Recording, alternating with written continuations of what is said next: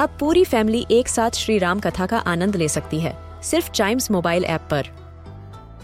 जानिए श्री राम के बचपन से लेकर दशानन वध तक का सफ़र। सरल रामायण घर के सभी सदस्यों के लिए। आज ही डाउनलोड करें Chimes mobile app app, Apple या गूगल प्ले स्टोर से।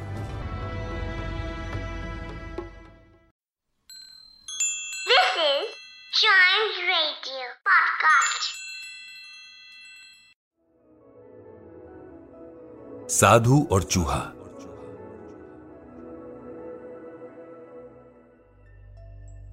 ये कहानी पंचतंत्र के मित्र संप्राप्ति भाग पर आधारित है।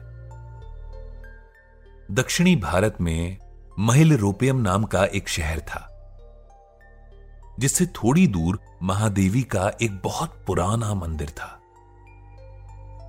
मंदिर की देखरेख ताम्रचूर्ण नाम का एक साधु करता था। वो नगर से भिक्षा मांगकर भोजन कर लेता और जो कुछ बचता, उसे एक पात्र में डालकर एक खूंटे पर टांग देता था। उसी बचे हुए खाने में से कुछ गरीबों को देकर वह मंदिर की साफ़ सफ़ाई और लिपाई पुताई का काम करवाता था। उसी आश्रम में एक चूहों का दल अपना बिल बनाकर रहता था।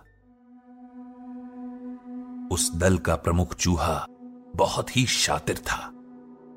और हर रोज साधु के पात्र में से कुछ ना कुछ भोजन चुराकर सब चूहों में बांट देता। ताम्रचूर्ण साधु को जब एहसास हुआ कि एक चूहा उसका खाना चोरी कर रहा है तो वह एक बाँस ले आया और पूरी रात उससे खाने के पात्र को खटखटाने लगा। चूहा भी बाँस से पीटे जाने के डर से पास नहीं जाता था। एक दिन उस मंदिर में एक और सन्यासी आए। ताम्रचूर्ण ने उनका बहुत सत्कार किया। और दोनों में खूब ज्ञान की बातें दिन भर चलती रहीं। पर जब रात हुई तो ताम्रचूर्ण ने फिर से पात्र को बाँस से खटखटाना शुरू कर दिया। यह देखकर सन्यासी को बहुत गुस्सा आया और उन्होंने ताम्रचूर्ण से कहा, तुम मेरा अपमान कर रहे हो।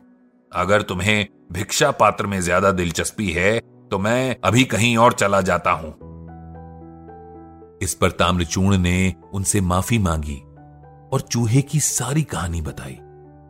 यह सुनकर सन्यासी ने कहा, ज़रूर ही इस चूहे के पास बहुत सारा धन है, जिसके कारण इसमें इतना आत्मविश्वास आ गया है। तुम एक फावड़ा ले आओ तो हम इसका पीछा कर इसका सारा खजाना हटा देते हैं। चूहे ने भी यह बात सुन ली थी और उसे लगा कि बिल को बचाना ज़रूरी है। इसलिए जब वह अगली बार खाना चुराने गया तो सीधा वापस न जाकर वह अपनी टोली के साथ एक नए रास्ते पर चल पड़ा। उस नए रास्ते पर एक बिल्ली मिली और चूहों के दल को देखकर उन पर टूट पड़ी। बहुत से चूहे घायल हो गए और अपनी जान बचाकर भागे।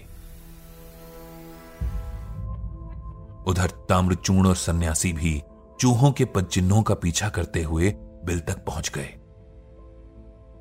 और उन्होंने बिल खोदकर वहाँ जमा सारा खजाना निकाल लिया।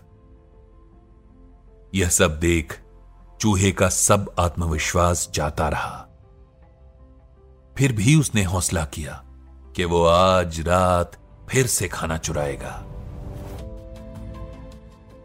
लेकिन जब उसने पात्र तक पहुँचने की कोशिश की, तब वह सीधा ज़मीन पर नीचे आ गिरा। अब वह एक साधारण चूहा ही रह गया था।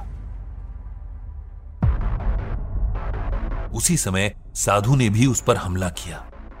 किसी तरह चूहे ने अपनी जान बचाई और भागने में कामयाब रहा। बाकी सब चूहों ने उस पर बिल्ली के रास्ते जाने का आरोप लगाया और उसे दल से निकाल दिया। पंचतंत्र की हर कहानी हमें जीवन को सही ढंग से जीने का पाठ पढ़ाती है। इस कहानी से हम ये सीखते हैं कि संसाधनों से ही सब अद्भुत शक्तियाँ और आत्मविश्वास आता है। और जब वह हमसे छिन जाए तो हमारी योग्यता भी कम हो जाती है।